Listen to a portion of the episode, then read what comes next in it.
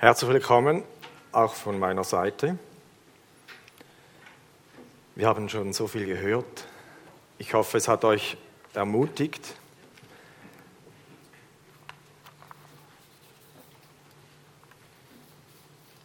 Weil ich uns heute herausfordern möchte oder weil Gott uns heute herausfordern möchte mit der Botschaft. Ich habe ihr den Titel gegeben auf der in Klammer krummen Zielgerade. Ein Widerspruch. Und äh, ich lasse es jetzt, das Wort gerade zu definieren. Alle, ihr wart alle einmal in der Schule und hattet Geometrie. Dort haben wir gelernt, was eine Gerade ist. Die ist eben gerade. Aber sie ist manchmal auch krumm im Leben des Menschen oder der, auch der Christen. Und weshalb ich auf dieses Thema gekommen bin, hat mit einer Begegnung zu tun. Ich traf einen äh, betagten Mann, den ich schon lange kenne. Er ist Christ. Und wir sprachen so über dies und das. Und äh, beim Verabschieden sagte ich so zu ihm, ich weiß nicht, wann wir uns das nächste Mal sehen. Vielleicht sehen wir uns gar nicht mehr auf dieser Erde. Dann halt im Himmel. Dann sagt, sagt er, ja, ist doch cool, wenn man eine Perspektive hat, die im Himmel endet oder mündet, in den Himmel mündet. Und sage ich so zu ihm, so quasi, du meinst, du bist auf der Zielgerade. Er ist, glaube ich, 84. Sagt er ja. Und dann hat mich dieser Gedanke nicht mehr losgelassen. Die Zielgerade, ist das nur das Ende, so, wenn es dann absehbar wird? Und ich weiß ja gar nicht, wann das ist. Und dieser Gedanke hat mich beschäftigt oder sogar verfolgt und ich kam zum Schluss, die Zielgerade ist nicht erst am Ende des Lebens, ob es jetzt rein irdisch äh, betrachtet wird oder sogar auch geistlich. Die Zielgerade fängt für Christen viel früher schon an. Aber sie ist vielleicht nicht gerade. Und das ist das Schwierige an diesem Begriff. Deshalb habe ich noch krumm in den Titel geschrieben. Und beim darüber nachdenken kam ich zum Philipperbrief, weil dort Paulus mal über das Ziel schreibt. Was ist denn das Ziel? Und ich möchte darauf eingehen. Und beim Überlegen habe ich gedacht, ja, es gibt ja, jeder Mensch hat irgendwelche Ziele. Ah, sogar Menschen, die sagen, ich glaube gar nicht an Gott. Und ich glaube schon gar nicht, dass nach dem Tod, wenn da irdisch alles zu Ende ist, da noch etwas kommt. Logischerweise folglich können sie nur irdische Ziele haben, wenigstens das. Was denn sonst? Sie haben ja gar keine Alternative. Sie haben gar keine Perspektive. Da wundert es auch nicht, und so ist unsere Gesellschaft heute im großen Stil geprägt, wenigstens bei uns im Westen. Man genießt das Leben, wo es geht und wie es geht. Oder? Also Teenagers, wenn ihr beschreiben müsstet, was heißt es, das Leben zu genießen, wäre wir wären gespannt, was sie sagen würden. Als wir jung waren, als ich jung war, was hat das bedeutet, das Leben zu genießen? Dann wirst du älter, das Leben vergeht. Ich habe auch schon festgestellt, ich bin bestimmt schon über meiner Hälfte meiner Lebzeit. Ja? Und man ist alt, man ist verbraucht, das Leben hat einem verbraucht. Irgendwann sterbe ich. Und vielleicht noch kurz vorher die Frage, war das alles? War das der Sinn des Lebens? Ich glaube, vielen Menschen geht es so. Und meine Antwort wäre ganz klar, nein, das war nicht alles. Weil die Bibel lehrt uns ja, es gibt ein Leben danach, es geht weiter.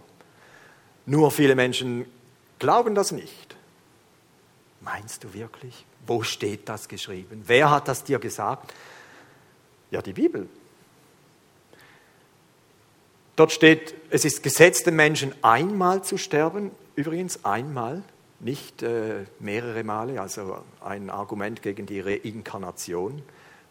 Es gibt ja Religionen, die sagen, wir hätten mehrere Leben, wir würden sterben und wiedergeboren und wieder sterben.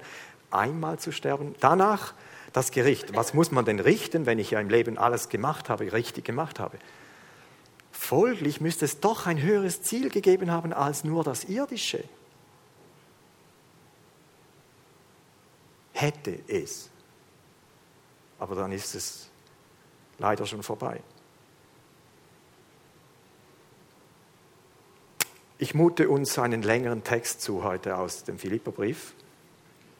Ich lade euch ein, diesen mitzulesen, falls ihr irgendwie in einer Art die Bibel vor euch habt, gedruckt oder digital, oder ihr könnt es auswendig.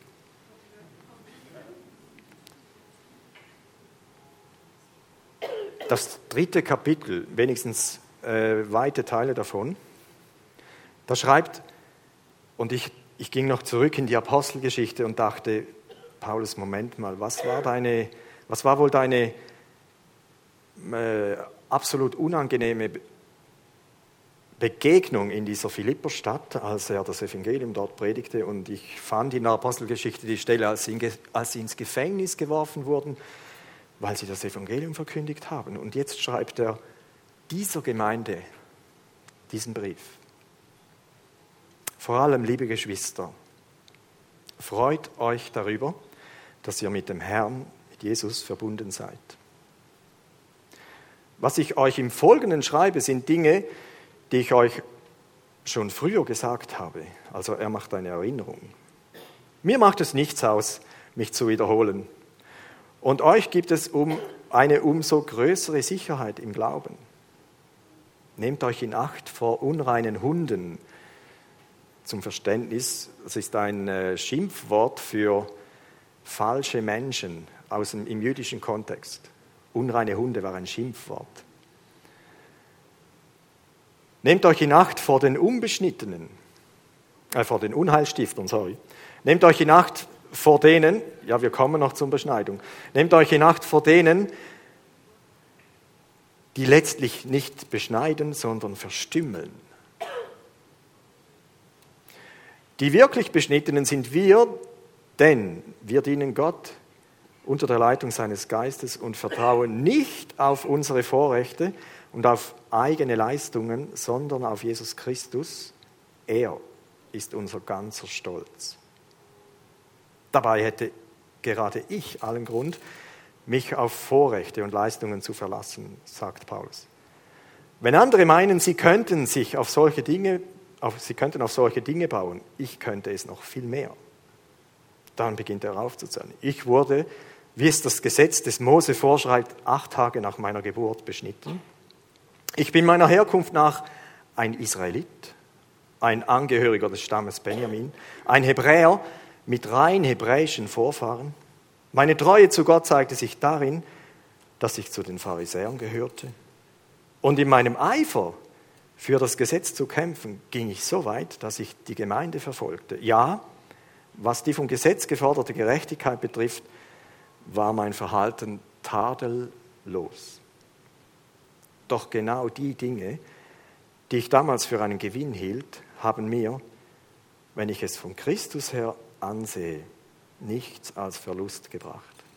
Mehr noch, Jesus Christus, meinen Herrn, zu kennen, ist etwas so unüberbietbar Großes, dass ich, wenn ich mich auf irgendetwas anderes, anderes verlassen würde, nur verlieren könnte. Seinetwegen habe ich allem, was mir früher ein Gewinn zu sein schien, den Rücken gekehrt. Es ist in meinen Augen nichts anderes als Müll oder Luther sagt Dreck. Denn der Gewinn, nach dem ich strebe, ist Christus. Es ist mein tiefster Wunsch, mit ihm verbunden zu sein. Darum will ich nichts mehr von jener Gerechtigkeit, die sich auf das Gesetz gründet und die ich mir durch eigene Leistungen erwerbe. Vielmehr geht es mir um die Gerechtigkeit, die uns durch den Glauben an Christus geschenkt wird. Die Gerechtigkeit, die von Gott kommt und deren Grundlage der Glaube ist. Ja, ich möchte Christus immer besser kennenlernen. Ich möchte die Kraft, mit der Gott ihn von den Toten auferweckt hat, an mir selbst erfahren und ich möchte, es steht auch hier, an seinem Leiden teilhaben, sodass ich ihm bis in sein Sterben hinein ähnlich werde. Dann werde auch ich, das ist meine feste Hoffnung, unter denen sein, die von den Toten auferstehen. Es ist also nicht etwa so, dass ich das alles schon erreicht hätte und schon am Ziel wäre. Aber ich setze alles daran, ans Ziel zu kommen und von diesen Dingen Besitz zu ergreifen, nachdem Jesus Christus von mir Besitz ergriffen hat. Geschwister, ich bilde mir nicht ein, das Ziel schon erreicht zu haben. Eines aber tue ich. Ich lasse das, was hinter mir liegt, bewusst zurück. Konzentriere mich völlig auf das, was vor mir liegt und laufe mit ganzer Kraft dem Ziel entgegen, um den Siegespreis zu bekommen. Den Preis, der in der Teilhabe an der himmlischen Welt besteht, zu der uns Gott durch Jesus Christus berufen hat. Wir alle, die der Glaube an Christus zu geistlich reifen Menschen gemacht hat, wollen uns ganz auf dieses Ziel ausrichten. Und wenn, wenn eure Einstellung in dem einen oder anderen Punkt davon abweicht, wird Gott euch auch darin die nötige Klarheit schenken. Doch von dem, was wir bereits erreicht haben, wollen wir uns auf keinen Fall wieder abbringen lassen. Soweit dieser Text. Paulus macht in den ersten Versen den Gesinnungswandel, den er, voll, den er durchlebt hat, deutlich. Indem er, was vorher für ihn so wichtig war, was für ihn eine Hauptsache war, zur Nebensächlichkeit erklärt. Und er zählt auf seine Herkunft. Er ist beschnitten worden nach jüdischem Gesetz, was seine, die, die Zugehörigkeit zum Judentum äh, bekräftigt hat. Er wir wissen, er war, einer, er war jener, der die Gemeinde verfolgt hat, weil er so eifrig für Gott lebte und fand, was die Pharisäer, ihre Gelehrten, seine Gelehrten, seine Vorbilder ihm auftrugen, das wurde ausgeführt. Vorbildlich, finde ich. Solche Menschen kann man brauchen. Nur das Problem war, er war auf dem Holzweg. Und Gott ist ihm auf dem Holzweg heilsam begegnet. Wisst ihr, wo der Holzweg herkommt? Wir kennen die Redewendung. Ich bin auf dem Holzweg. Weiß jemand, wo, der, wo diese Redewendung herkommt? Gut, einer weiß es. Ich sag's euch, ich, ich, ich, ich habe es schon mal gewusst, ich habe es vergessen, ich wurde wieder erinnert. Der Holzweg, ihr könnt darauf, ihr könnt sicher sein, der Holzweg führt immer in eine Sackgasse. Es hat mit der Holzfällerei zu tun. Früher schlug man eine Waldstraße, einen Holzerweg in den Wald, um das geschlagene Holz aus dem Wald zu bringen. So.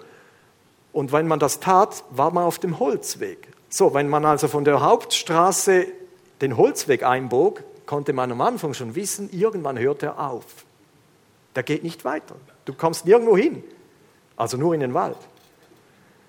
Deshalb die Redewendung, ich bin auf dem Holzweg. Paulus war derart auf dem Holzweg, weil er auf Dinge gebaut hat. Sein Ziel war so hölzern. Und dann hat Gott gesagt, ich muss etwas unternehmen. Und er hat etwas unternommen. Und dann wurde, geschah dieser Wechsel. Ihm wurden die Augen geöffnet. Er, er merkte plötzlich, ich fahre völlig in die falsche Richtung. Wie konnte ich nur so blind sein?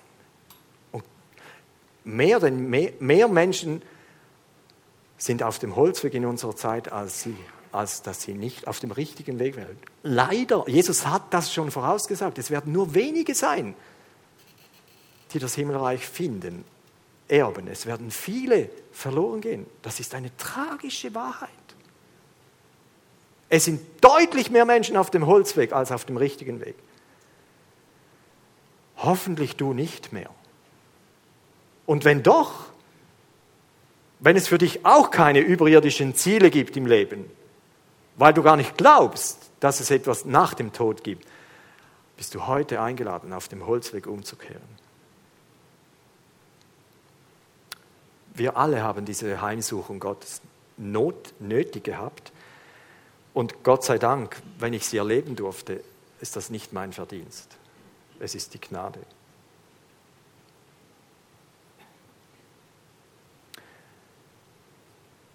Und er deutet nur an, wenn da Menschen sitzen, die meinen, sie könnten sich auf irgendwelche Errungenschaften, und ich dachte an unsere Gesellschaft, ich, mir kam Bildung in den Sinn. was ist echt, was ist Bildung heute für ein hohes Pferd? Und wie berufen wir uns über weite Strecken auf unsere Bildung, auf unser Wissen? Nicht, dass Bildung schlecht wäre, aber wenn das mein hernes, höheres, höchstes Ziel ist, es greift zu kurz. Es greift zu kurz. Ich bin überzeugt, im Himmel gibt es auch Analphabeten. Gott sei Dank. Wir haben gelesen, nicht die Bildung wird uns retten, der Glaube wird uns retten. Dafür brauche ich nicht lesen zu können. Schön, wenn ich es kann. Bildung kam mir in den Sinn. Mir kam vielleicht auch Abstammung in den Sinn. Ritualtreue. Ich wurde getauft als Baby. Ich wurde gefirmt. Ich wurde konfirmiert. Das sind meine, auf dem steht mein Leben. Was soll das wert sein? Das sind genau die Dinge, die Paulus sagt. Wer meint, er könnte sich auf das berufen, der greift zu kurz. Ich könnte es viel mehr, sagt er. Vergiss es. Oder Errungenschaften. Es gibt ja Menschen, die bewegen viel, wirklich viel, nachhaltig. Da werden Statuen gebaut, dass man sich immer daran erinnere. Und er hat das begründet. Und dank ihm haben wir, was wir haben. Kommt mir Bismarck in den Sinn. AV. Pension. Wir rühmen uns der Errungenschaften. Nicht, dass ich das schlecht reden möchte, aber wenn das mein höchstes Ziel ist, wie hat der verloren, der einen Tag vor seiner Pensionierung stirbt? Wie muss das elend sein, wenn ich kurz vor dem Erreichen dieses, dieses Zieles sterbe? Es muss um mehr gehen. Es muss um mehr gehen. Religiosität, ich, ich bin fromm. Ich gehe, auch, ich auch mal in den Gottesdienst. Ja, ich halte die Feiertage hoch. Ich, äh, ich spende auch Geld. Das wird niemanden retten. Auch noch Empathie. Ich habe ein Herz für Mitmenschen. Oh, es tut mir leid, wenn ich diese Flüchtlinge sehe. Schlimm, was auf unserer Welt passiert. Das bewegt mich irgendwie. Und ich äh, habe sogar meine Tür geöffnet. Toll. Aber es wird mich nicht retten. Es muss um mehr gehen. Wenn du Christ bist, dann heißt dein Ziel so. Paulus hat es im Vers 8, glaube ich, erwähnt. So, ich nehme jetzt mal an, ich gehe davon aus, du hast dein Leben Gott gegeben, du hast eine Beziehung mit Christus begonnen, dann, dann ist das erklärte Ziel da. Christus Ähnlichkeit. Paulus sagt, ich möchte ihn immer besser kennenlernen. Und dann macht er eine Aufzählung. Kraft der Auferstehung. Ich möchte in meinem Leben diese Kraft, die Jesus aus dem Grab geholt hat, persönlich erleben. Wow, ja, das möchte ich auch. Bist du auch dabei, oder? Hey, das ist cool. Das tönt irgendwie nach Enthusiasmus, nach Action, sensationell. Dann schreibt er, Gemeinschaft im Leiden. Wow, muss das sein? Ja, ja, da wäre ich voll dabei, aber da, das tönt ja nach schwierig und aber wenn ich Jesus ähnlicher werden will, also es wäre dann hier, wäre jetzt die Zielgerade. So, es geht nicht umgekehrt, machen wir hier. So, da beginnt das Abenteuer und diese Strecke ist in deinem Leben anders lang als in meinem. Und sie ist eben nicht, sie ist ja wirklich nicht gerade. Aber das übergeordnete Ziel, da bin ich zu auf Erden, bis dahin bin ich auf Erden. Und dann sterbe ich und dann kommt das Finale. Da steht über, da, da, da werden wir nur der Ähnlichkeit bezichtigt. Hier werden wir mal vollkommen sein, wie Christus. Da wird es nicht nur ähnlich sein, da werden wir ihm gleich gestaltet sein. Das ist noch mehr. Aber wir haben schon genug Arbeit mit dem, wenn es darum geht, Christus ähnlicher zu werden. Gemeinschaft im Leiden. Ich, echt, das ist nicht das, was ich zuerst erwähnen würde. Und das würde ich auch nicht freiwillig wählen.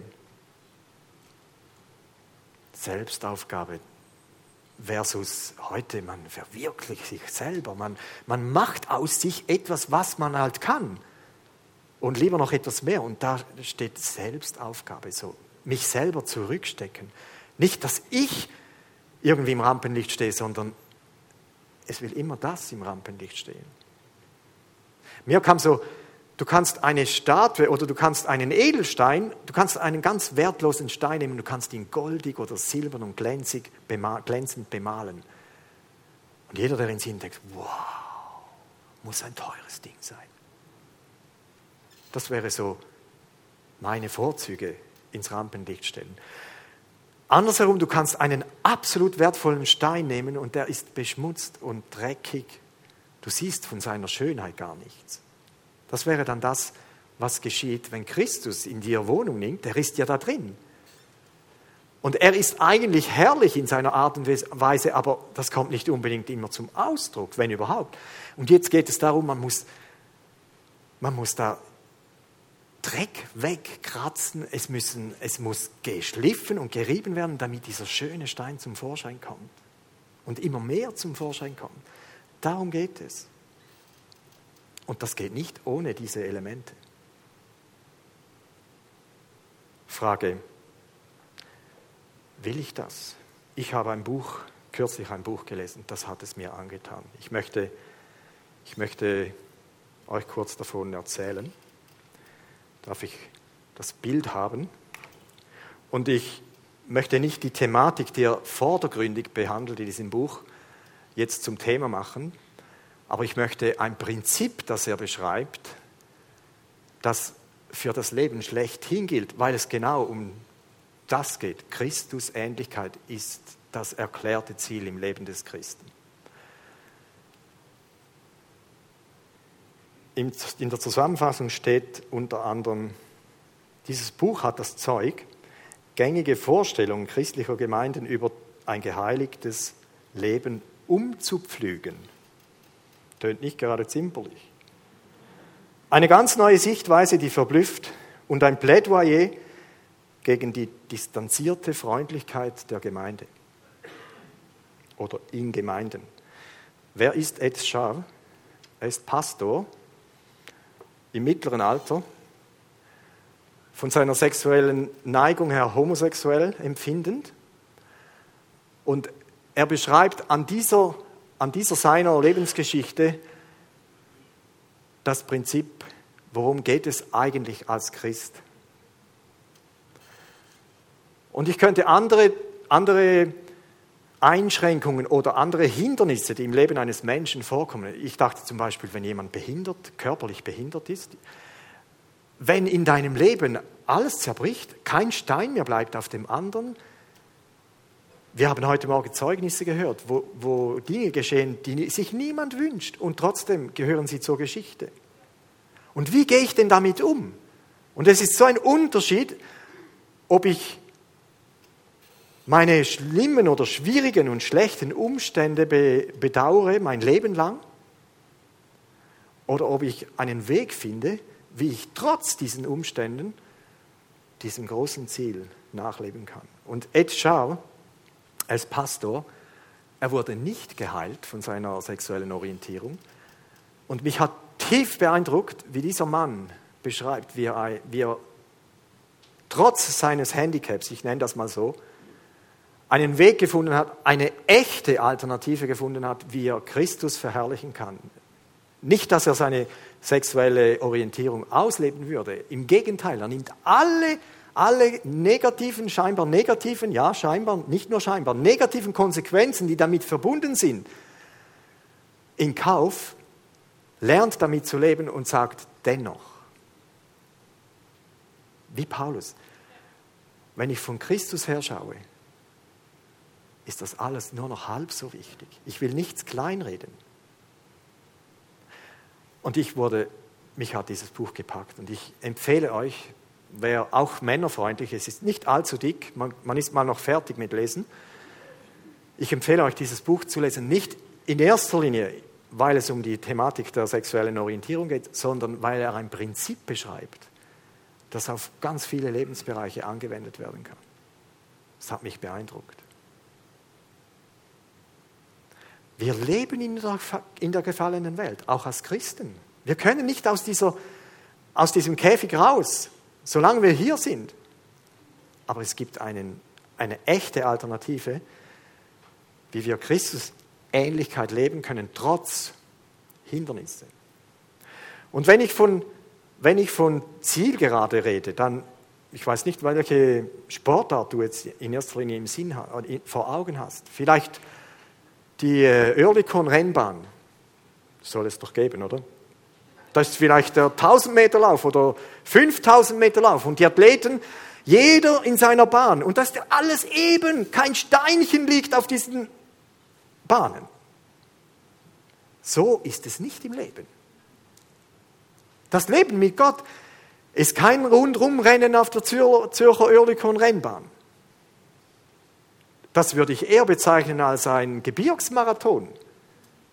Oft ist das Ziel gar nicht sichtbar, wegen schlechtem Wetter oder einem hohen Berg. Es regnet, es schneit, es geht rauf, es geht runter. Du fliegst mal um, du bist schwarz von Kopf bis Fuß. Das ist ein Abnützungskampf. So spricht Paulus. Er ging ins Gefängnis, er wurde gesteinigt, er sagt, ist okay, Gott, wenn du weinst, ist okay, ich habe einen Auftrag, ich möchte möglichst, es geht nicht darum, möglichst schnell am Ziel zu sein, es geht darum, möglichst ähnlich am Ziel zu sein. Christus ähnlich am Ziel zu sein. Wenn du länger Zeit brauchst und Gott dir sie gibt, nimm sie. Ich bin manchmal auch sehr schwer vom Begriff. Ja, ich will es einfach nicht einsehen und Gott hat Geduld und Gott hat Geduld. Okay, ich finde es so spannend. Er hat schon noch irgendwelche Joker auf Lager. Okay, dann machen wir noch eine Zusatzschlaufe. Ich lehre dich noch eine Lektion. Ich hätte eigentlich wohl geradeaus gehen wollen, aber Paul, du hast es noch nicht begriffen. Komm, wir machen noch eine Runde. Er, und er hat nicht mal ein Problem damit. Ich finde, das ermutigt mich. Und Gott hat mir versprochen und hat euch und jedem, der sich an ihn hängt, gesagt, ich bringe jeden ans Ziel, auch wenn du keine Beine hast. Auch wenn dein Arm abgefault ist unterwegs. Ich bringe dich ans Ziel. Ich glaube mir's. Und das finde ich so genial.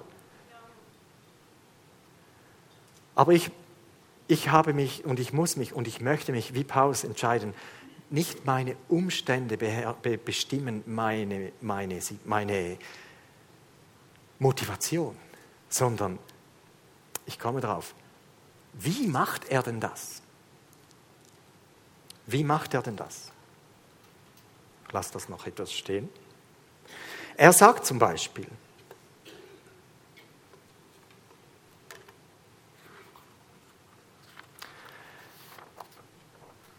als er diesen Brief schreibt, schreibt er ja, ich bin noch nicht am Ziel. Also versteht mich nicht falsch. Ich, ich, ich äh, spüre da auch eine Demut, eine reale, eine reale Sicht der Dinge. Ich bin noch nicht am Ziel. Ich bin, weiß ich nicht, wie weit noch davon weg. Ich bin noch nicht am Ziel. Und ich muss mir das auch sagen. Nicht, es gibt doch den Slogan, der Weg ist das Ziel. Stimmt im Geistlichen nicht. Und wo auch immer du, wo auch immer du stehst auf, dem, auf der Rennbahn oder auf dem Gebirgsmarathon, eines ist sicher, solange ich hier bin, bin ich nicht am Ziel. Und es braucht, es braucht täglich Anstrengung, um auf diesem Marathon ein paar Schritte oder vielleicht sogar eine Meile weiterzukommen. Ich weiß um meine Unvollkommenheit. Und ich bin absolut auf die Hilfe des Geistes angewiesen. Deshalb ist meine Zielgerade nicht selten noch krumm.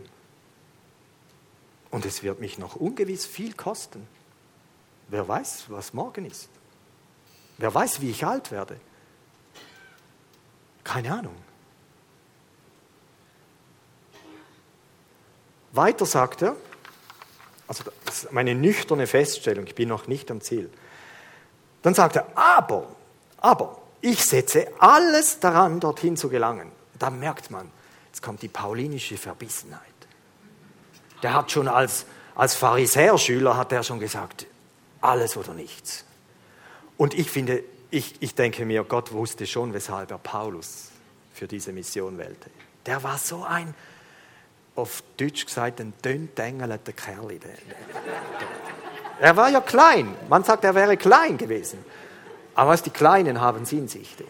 Die haben einen Willen. Und das kommt hier an. Aber ich setze alles daran. Alles, alles. Dorthin zu gelangen.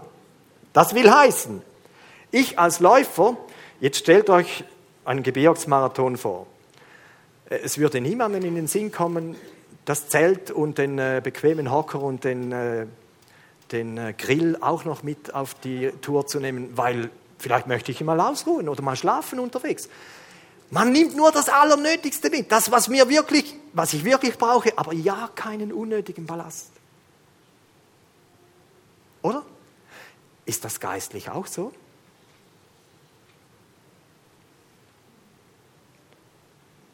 Ich, ich begünstige die Umstände für den, für den Lauf, für das Rennen, überall dort, wo ich selber Einfluss nehmen kann. Und diese Orte gibt es, glaubt es mir.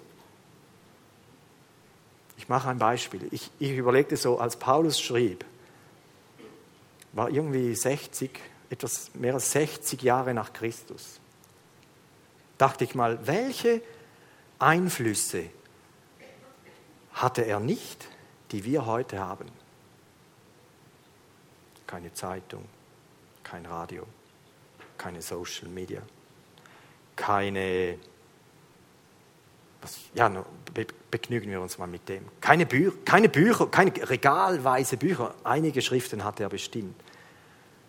Aber ganz wenig im Vergleich zu uns. Ich meine damit, wenn ich meinen Run begünstigen möchte, geistlich, dann frage ich mich und frage ich uns mal, Stell dir vor, du würdest alle diese Zeit, die du dir gönnst oder die, dich die dir einfach genommen wird, wie auch immer, wo du Informationen bewusst oder unbewusst aufnimmst oder mindestens hörst, wenn das alles Wort Gottes wäre, boah, wir würden ja verplatzen, oder?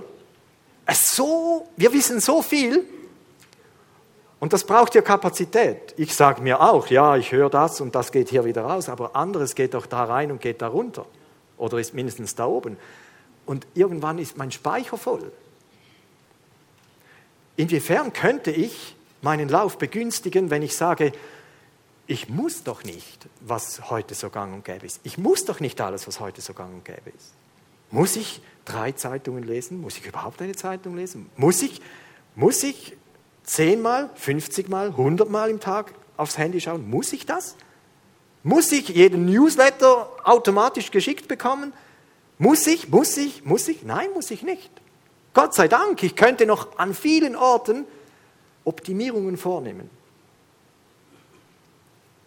Ich weiß nicht, an was ihr jetzt denkt. Und ich, ich möchte niemandem vorschreiben. Ich kann es auch nicht. Ich will es auch nicht. Ich frage nur, bin ich mit Ballast unterwegs, der den Weg noch mühsamer macht, als er schon ist.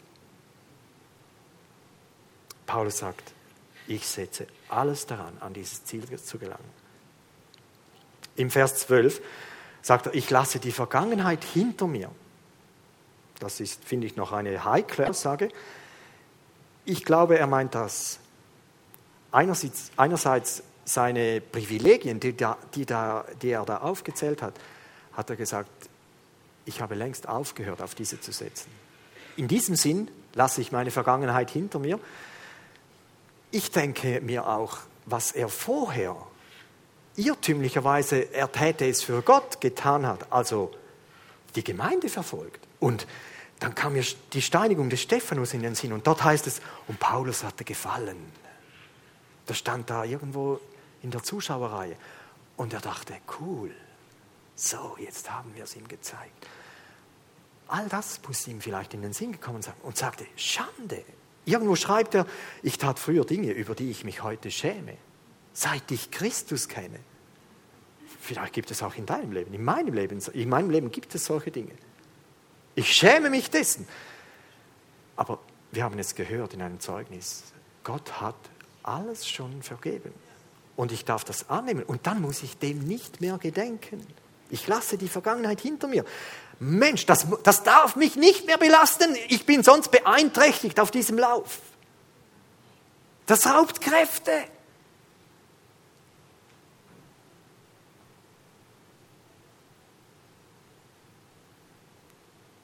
Nützliche Dinge unbedingt behalten. Seine, er, war ja, er, war, er, er besuchte ja höhere Schulen. Er war bei Gamaliel in der Schule, das war, das war jemand.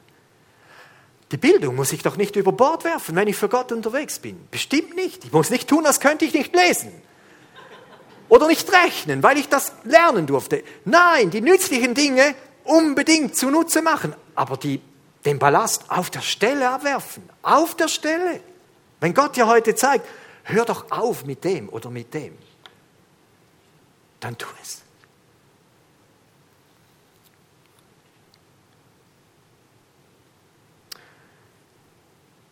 Ich lasse die Vergangenheit zurück und strecke mich aus nach dem, was vor mir liegt. Das ist eine Eigenschaft des Paulus, das sehe ich in seinem Leben. Du hast ihm einen Floh ins Ohr gesetzt, dann gab es kein Links und kein Rechts mehr. Und das wünsche ich uns auch, wenn es um das geht. Äh, das ist nicht ein Floh, es ist eine heilige Verantwortung, die wir haben. Wir repräsentieren diesen Christus hier auf Erden. Hast, ist dir das bewusst? Mal besser, mal schlechter. Das ist eine heilige Verantwortung.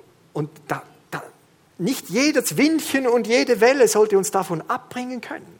Ich dachte mir so, wenn sie dann da in der Oerlikon-Rennbahn springen, die Sprinter, oder es käme keinem Sprinter in den Sinn, seiner winkenden Oma an der Bande drei Küsschen zu geben. Oma hin oder her, ich bin im Rennen, ich muss alles geben. Keine Zeit für links und rechts. Geistlich. Ich glaube, manchmal da winkt jemand, da winkt, einer geht wieder zurück und sagt, oh, ich habe hier hinten noch was gesehen, was war spannend und so. Nein. Ich, ich muss auf dieses Ziel ausgerichtet sein und es gibt kein Links und kein Rechts. Ich, ich male abstrakt. So sehe ich Paulus in seiner Nachfolge. Ich glaube, so, so tönt für mich dieser, jetzt habe ich das Buch verlegt, dieser Ed Schall in seiner Nachfolge.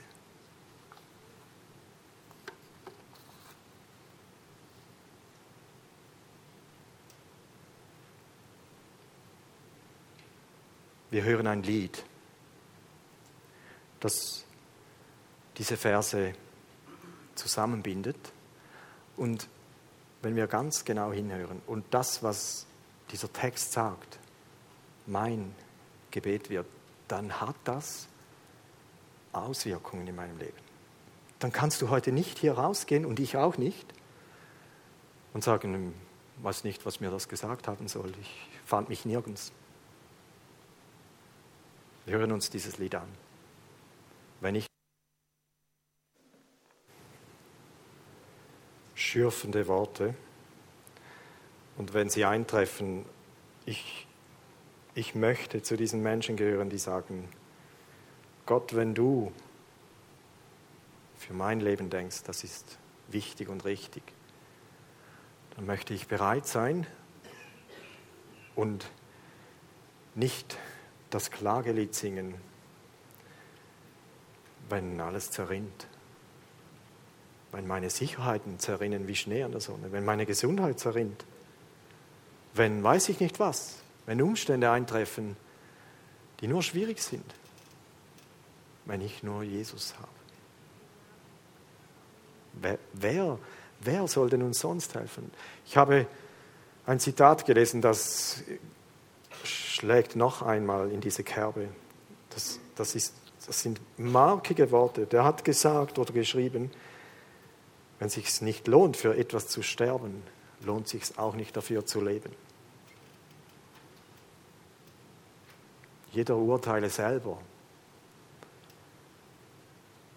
das, was ich mir zum Ziel gesetzt habe, lohnt es sich dafür zu sterben? Würde es sich lohnen, dafür zu sterben? Wenn nein, lohnt es sich auch nicht dafür zu leben. Und wir haben die große, das große Vorrecht, wenn wir hier fertig sind oder wenn Gott sagt, jetzt ist genug, nicht negativ gemeint, dann wartet das Ziel aller Ziele, die Herrlichkeit, die Vollkommenheit, weil wir in das Bild von diesem Jesus verwandelt werden.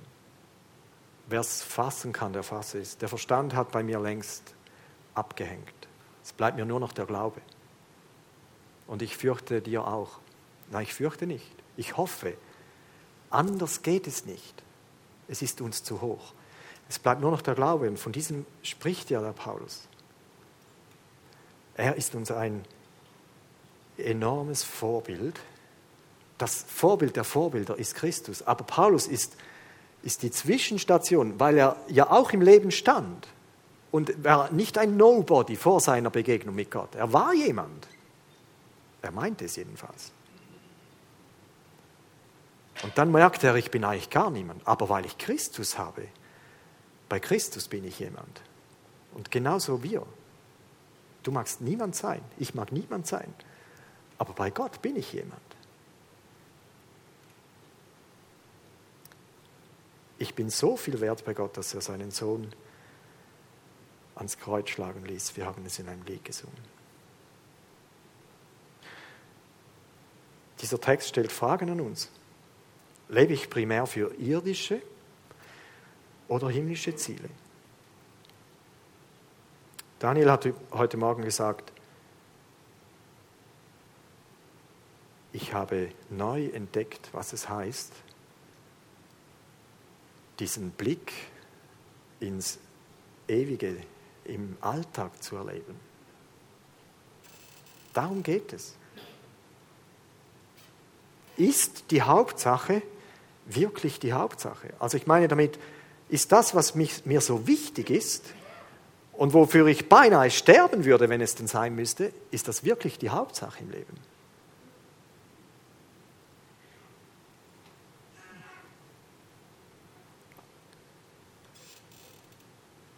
Religiös oder lebendiger Glaube?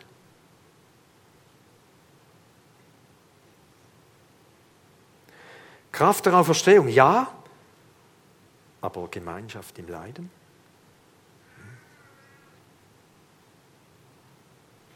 Welche Nebensachen, die nicht nur überflüssig sind, Nebensachen dürfen sein, dienen der Hauptsache und welche hindern?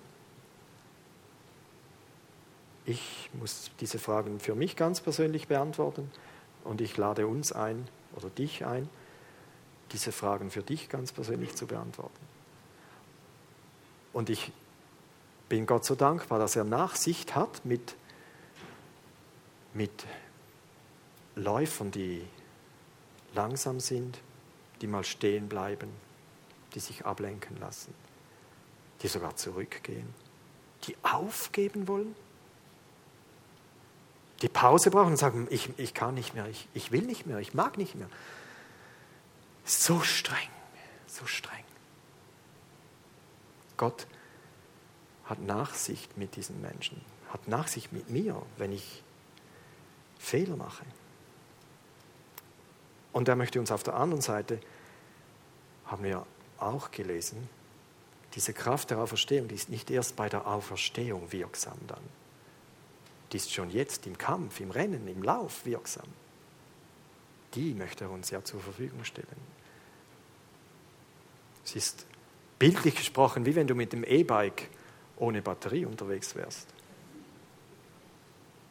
Das ist mir nur einmal passiert. Und ich kann dir sagen, das ist streng. Das Velo ist nämlich viel schwerer als ein Nicht-E-Velo. Und wenn dann die Batterie fehlt, kommst, kommt dir vor, einer halte dich hinten zurück. Diese Batterie, der Heilige Geist, möchte eingeklinkt sein und er hilft, er unterstützt. Erst wenn du tretest. Interessanterweise finde ich ein Pass, das ist ein passendes Bild. Setze die Batterie ein. Lade sie zuerst. Zuerst laden, wenn sie leer ist. Man könnte das jetzt ausmalen. Gott möchte heute Morgen, was auch immer er tun möchte in deinem Leben, lass es geschehen. Und wir sind ihm eine Antwort schuldig. Dieser Text fordert uns heraus, unsere, unseren Alltag neu zu überdenken. Ich bitte, dass wir ein Lied singen und möchte anschließend die letzten Verse des dritten Kapitels im Sinne von Zuspruch, im Sinne von Segen lesen. Jesus, ich danke dir, dass wir an dir Maß nehmen dürfen und manchmal sind wir vielleicht eher in der Position, wo wir sollen oder du mahnst uns und wir empfinden es als müssen. Danke für die Vorbilder, einerseits in der Bibel, aber nicht zuletzt auch einfach hier und jetzt unter uns. Und du hast nicht leere Versprechungen gemacht. Und Paulus hat nicht übertrieben oder hat nichts ins Lächerliche gezogen. Wenn er das so schreibt, dann ist das aus tiefstem Herzen, aus tiefster Überzeugung. Und das ist erlebbar. Damals wie heute. Hilf uns, dass wir diesen Prozess, dir ähnlicher zu werden, ungeachtet meiner Umstände, ohne Ablenkung nachkommen. Danke für deine Nachsicht, für deine Langmut, für deine vergebende Gnade, die mit meiner Unzulänglichkeit keine Schwierigkeiten hat. Amen.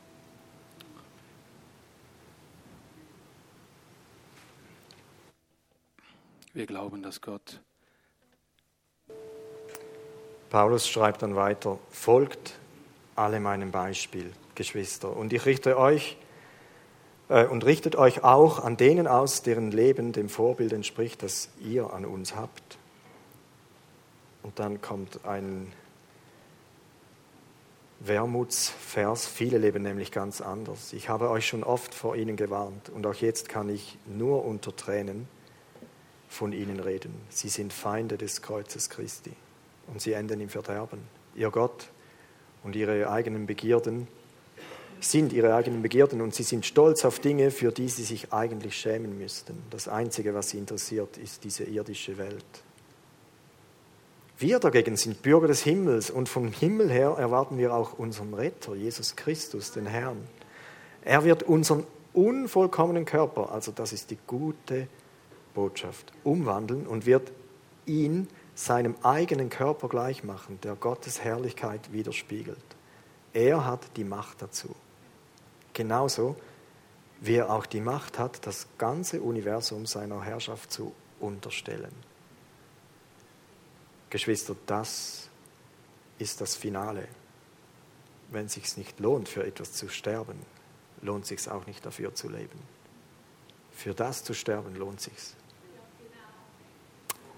Dank sei Gott und ich segne euch und die Gemeinschaft, die wir haben dürfen.